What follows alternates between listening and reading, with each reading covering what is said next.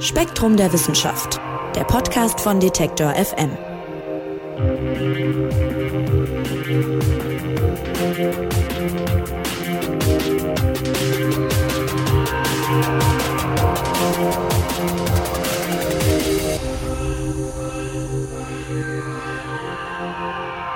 Hallo und herzlich willkommen zu einer neuen Ausgabe des Spektrum Podcasts von Detektor FM. Mein Name ist Marc Zimmer und ich freue mich, dass ihr heute dabei seid, wenn wir über ein ja, sehr frühlingshaftes Thema sprechen wollen. Es geht heute ums Gärtnern. Millionen von Deutschen arbeiten Umfragen zufolge mehrmals wöchentlich im Garten und mein Gefühl ist, dass das durch die Corona-Pandemie sogar noch mal mehr geworden ist. Also zumindest in meinem Bekanntenkreis sind Natur und Garten für viele zu einem wichtigen Rückzugsort geworden, weil man ja auch sonst nicht so viel machen kann. Und kein Wunder, dass die Gartenarbeit gut ankommt. Sie wirkt sich nämlich positiv auf unsere Psyche aus, sagt die Wissenschaft. Und genau darüber wollen wir sprechen mit Spektrum-Redakteurin Daniela Mocker. Hallo Daniela. Hallo Marc. Daniela, ich habe gerade schon gesagt, Gärtnern erlebt gefühlt zumindest gerade noch mal so einen richtigen Boom. Geht dir das auch so? Hast du auch den Eindruck? Also Umfragen zeigen, dass Gärtnern schon immer sehr beliebt war. 2020 haben zum Beispiel mehr als 8 Millionen Menschen in Deutschland äh, wöchentlich mehrmals im Garten gearbeitet. Und ungefähr drei von vier Menschen haben auch Zimmerpflanzen zu Hause in ihrer Wohnung. Ähm, ob die Corona-Pandemie jetzt tatsächlich dazu geführt hat, dass mehr Menschen im Garten arbeiten, dazu gibt es meines Wissens nach bislang noch keine Zahlen. Ich könnte mir das aber genauso wie du gut vorstellen. Immerhin ist die Liste an Freizeitbeschäftigungen ja relativ begrenzt im Moment. Also die meisten Menschen gehen vielleicht abgesehen vom Einkaufen, Spazieren gehen oder nochmal vom Weg zur Arbeit ja kaum raus im Moment.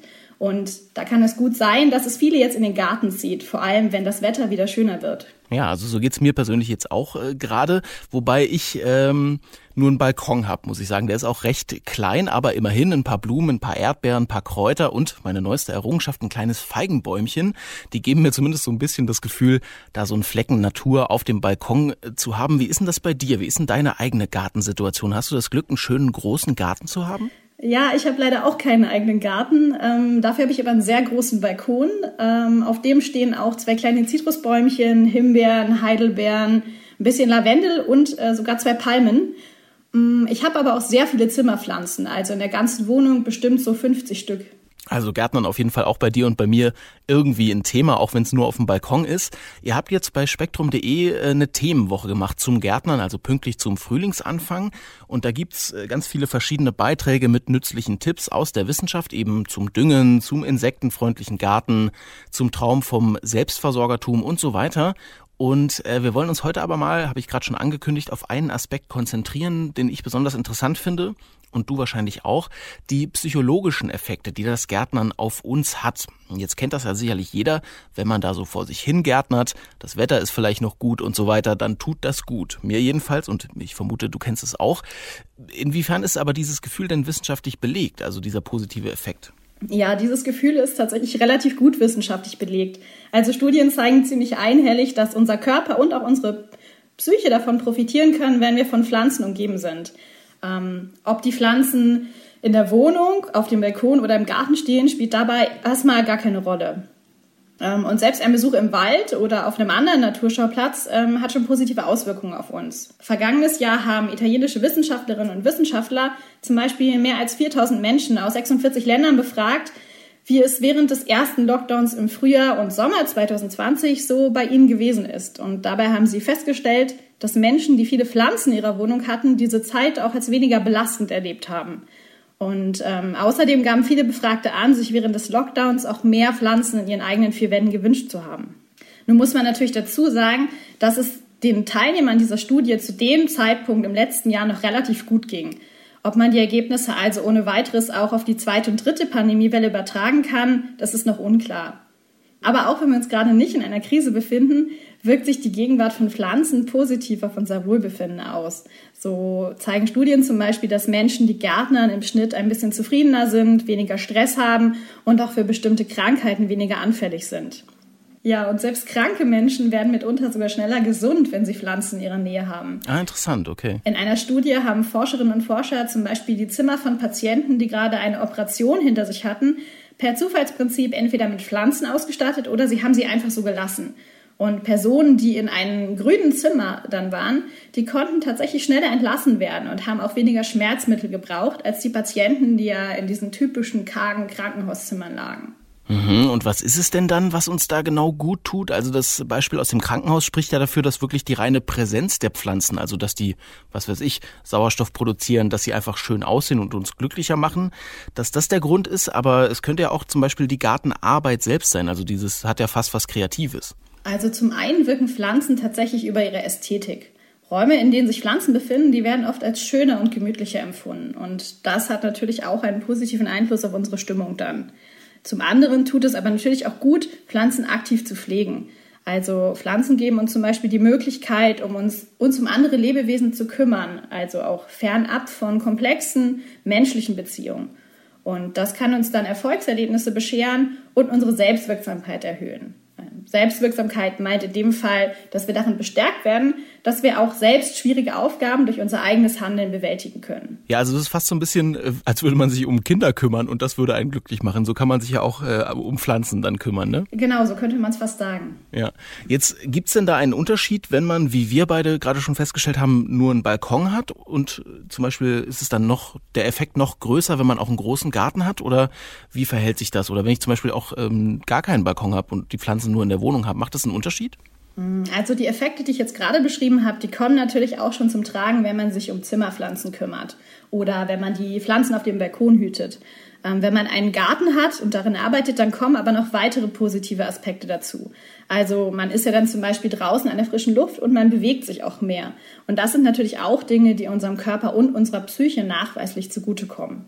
Ja, wenn man sich jetzt alles äh, anhört, was du gerade gesagt hast, also diese ganzen positiven Effekte, dann äh, wundert es wenig, dass Gärtnern inzwischen tatsächlich auch therapeutisch zum Einsatz kommt. Wie, wie funktioniert das denn? Ja, Studien zeigen inzwischen, dass Gärtnern eben nicht nur unser Wohlbefinden ganz allgemein verbessert, sondern dass es auch Symptome von Krankheiten wie einer Depression oder einer Angststörung lindern kann. Hm, schon Anfang des 19. Jahrhunderts ist Ärzten aufgefallen, dass Menschen, die in einer Psychiatrie untergebracht waren und die sich ihren Klinikaufenthalt dann mit Gartenarbeit verdienen mussten, viel schneller wieder gesund wurden als andere Patienten, die vielleicht einfach gut betucht waren und deshalb kein Geld brauchten für ihren Klinikaufenthalt. Hm, und Therapeuten haben dann nach und nach angefangen, das Gärtnern auch in ihre Behandlungskonzepte mit einzubeziehen.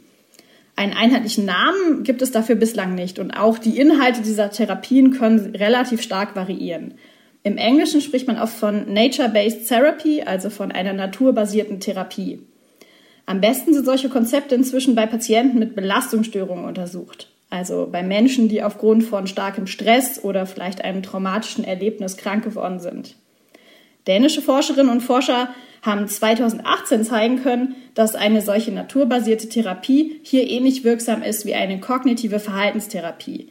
Die kognitive Verhaltenstherapie ist die Therapie, die normalerweise bei solchen Krankheitsbildern vielfach zum Einsatz kommt. Und äh, die naturbasierte Therapie bestand in dieser Studie ähm, aus Einzelgesprächen mit einem Therapeuten, aus Achtsamkeitsübungen und eben aus Gärtnern in der Gruppe unter Anleitung eines fachlich kundigen Gärtners. Und diese Menschen waren besonders belastet, hast du gesagt. Das heißt im, Sinn, im Grunde sowas wie ein Burnout vielleicht, oder? Ja, das Feld der Belastungsstörung ist relativ weit. Also sowas wie ein Burnout kommt zum Teil hin, aber eben auch die ganz klassische posttraumatische Belastungsstörung fällt darunter. Mhm. Es gibt auch Studien, die zum Beispiel gezeigt haben, dass auch Veteranen, also Kriegsveteranen, die äh, durch Kriegserlebnisse traumatisiert sind, dass auch die von einer solchen Gartentherapie profitieren können. Ja, interessant. Das passiert aber, habe ich jetzt durch die Lektüre auf spektrum.de erfahren, bislang eigentlich vor allem im Ausland. Ne? In Deutschland ist diese Gartentherapie oder Gartenarbeitstherapie äh, noch nicht so richtig anerkannt.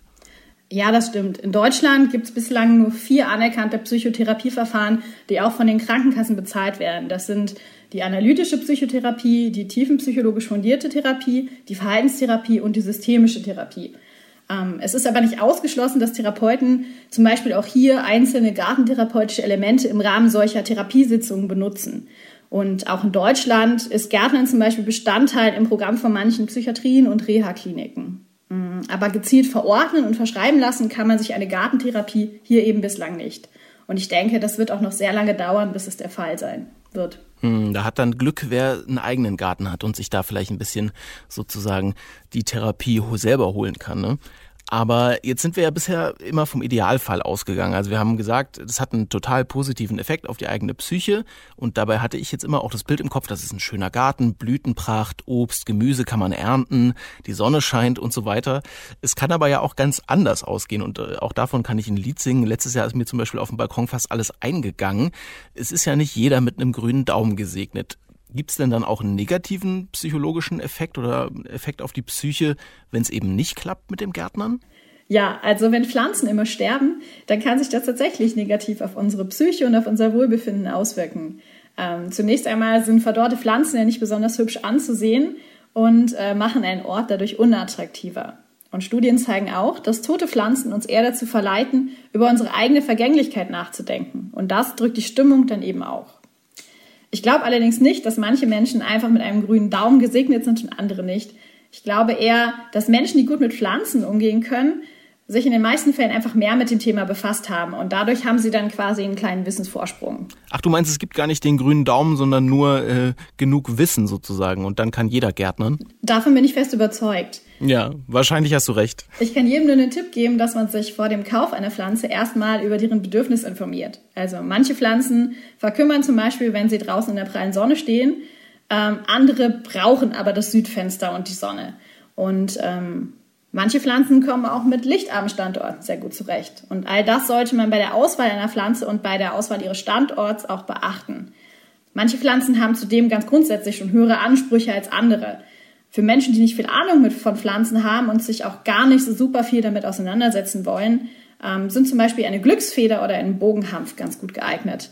Ähm, beide Pflanzen kommen auch mit einem eher dunklen Standort zurecht und verzeihen es, wenn man mal vergisst, sie zu gießen. Und wer das Thema Pflanzen schon ganz für sich aufgegeben hat, der kann sich übrigens auch einfach ein schönes Bild von einer Naturszene in die Wohnung hängen. Oder er richtet sich ein entsprechendes Hintergrundbild am Computer oder auf dem Smartphone ein. Das rät zum Beispiel die Psychologin Claudia Menzel von der Universität Koblenz-Landau. Die hat nämlich in ihren Studien zeigen können, dass schon Fotos von Pflanzen oder von anderen Orten im Grünen ausreichen, um unsere Stimmung kurzfristig zu verbessern. Ach, das ist ja spannend. Okay, also ja, wir halten fest, das Gärtnern kann sich sehr positiv auf unser psychisches Wohlbefinden auswirken. So, und dann lass uns mal kurz nochmal das Thema wechseln. Ein anderes Thema aus eurem Gartenschwerpunkt auf spektrum.de. Es gibt ja noch eine andere Weise, wie Pflanzen wirken können, nämlich ganz einfach über ihre Inhaltsstoffe. Stichwort Kräuterkunde. Auch dazu tragt ihr eben auf spektrum.de wissenschaftliche Erkenntnisse zusammen ich habe jetzt mal so überlegt, das berühmteste Beispiel oder das vielleicht auch was, was die meisten Leute vielleicht auch noch nutzen an Kräutern heutzutage, ist so Baldrian. Ne? Das nimmt man, wenn man einschlafen will. Ist das wissenschaftlich auch erwiesen, dass das stimmt? Also es ist kein Humbug sozusagen, wenn ich da einen Baldrian-Tee trinke oder so. Äh, ja, das stimmt. Das ist wissenschaftlich erwiesen. Baldrian ist ein ziemlich beliebtes Heilkraut bei Angst, Unruhe oder auch bei Schlafstörungen.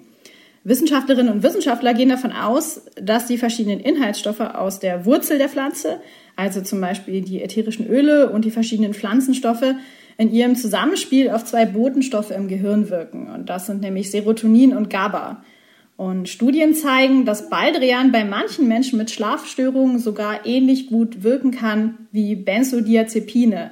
Das sind häufig verschriebene Schlaf- und Beruhigungsmittel. Ja, spannend, weil das ist ja im Grunde nur ein rein pflanzlicher Wirkstoff, der dann aber fast genauso gut wirkt wie, ich sag mal, harte Medikamente. Also dieses Wissen über die Wirkung bestimmter Pflanzen, das hat sich der Mensch ja über Jahrtausende angeeignet. Ein Beispiel im heutigen Äthiopien, das schreibt ihr schön auf spektrum.de, haben sich Hirten irgendwann gefragt, warum denn ihre Ziegen eigentlich immer so lebhaft werden und nachts kaum schlafen können, wenn sie bestimmte rote Beeren gefressen haben. Äh, heute wissen wir, das war Kaffee. Und ähnlich verhält sich ja mit vielen anderen Kräutern, wo man so nach und nach dann mitbekommen hat, wie das wirkt.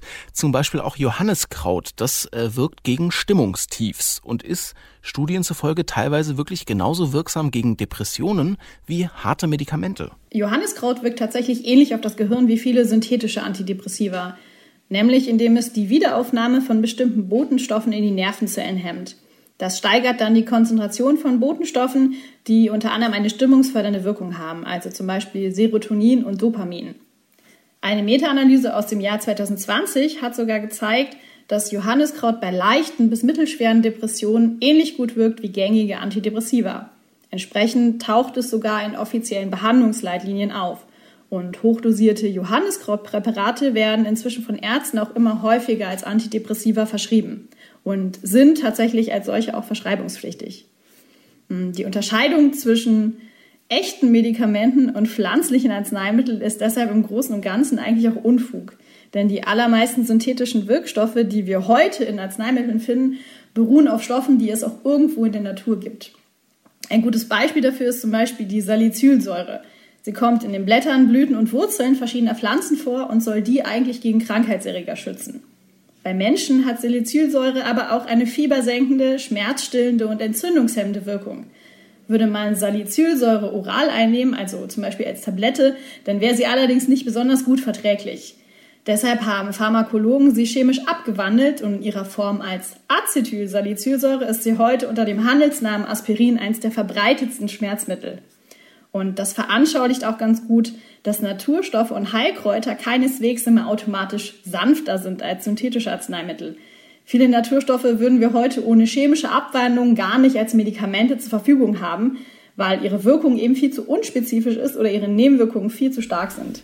Hm, wie untersucht man sowas eigentlich? Also wie läuft es ab, wenn man da jetzt zum Beispiel pflanzliche Mittel und äh, Medikamente vergleichen will, wie gut die wirken? Wie du es jetzt beim Johanneskraut gesagt hast, gegen Depressionen, gibt man da einfach Patienten erstmal das Pflanzliche und dann die anderen Medikamente oder wie, wie laufen solche Studien ab?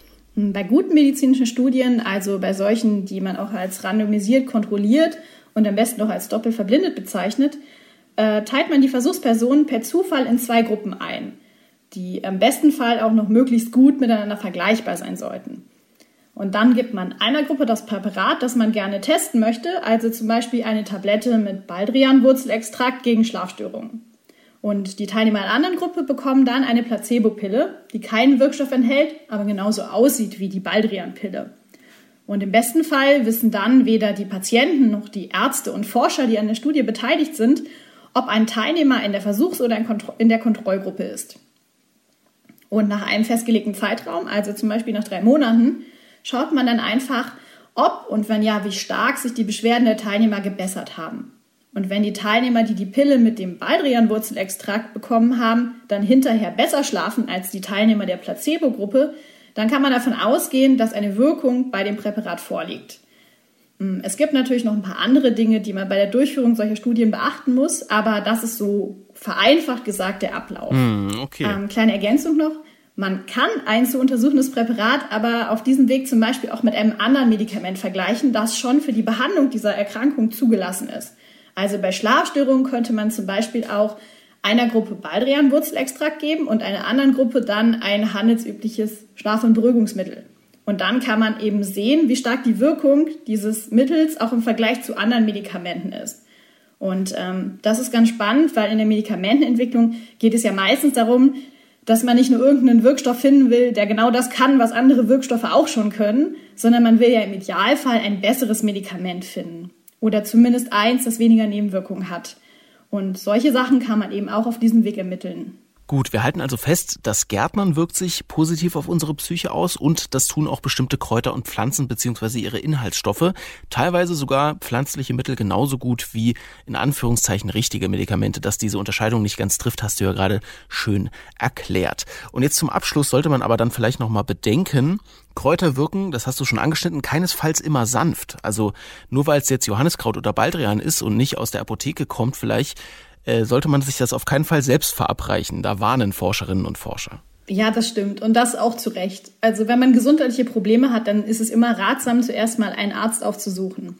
Wie schon erwähnt, sind eben Heilkräuter Naturstoffe, die eine pharmakologische Wirkung haben, nicht per se sanft oder schonend. Und ähm, deshalb können natürlich auch Kräuter Nebenwirkungen haben. Baldrian kann zum Beispiel Übelkeit und Bauchschmerzen verursachen und auch die Fahrtüchtigkeit beeinflussen. Zudem entfaltet Baldrian seine Wirkung oft erst, wenn man es zwölf Wochen lang einnimmt. Und das macht Nebenwirkungen natürlich doch mal wahrscheinlicher. Bei manchen Kräutern kann es auch zu Wechselwirkungen mit anderen Medikamenten kommen. Also bei Johanniskraut zum Beispiel mit der Antibabypille oder mit anderen Antidepressiva. Und in ihrer hochdosierten Form sind viele Arzneimittel auf Pflanzenbasis deshalb auch ohnehin verschreibungspflichtig.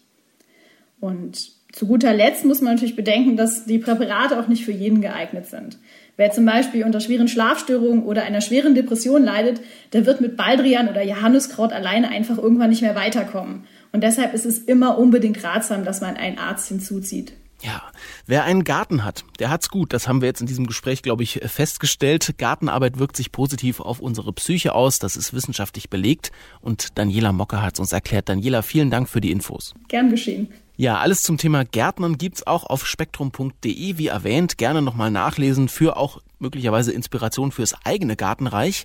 Und ich sag an der Stelle Tschüss. Ich muss meine Erdbeeren gießen gehen. Mein Name ist Marc Zimmer. Auf Wiederhören und bis nächste Woche. Spektrum der Wissenschaft, der Podcast von Detektor FM.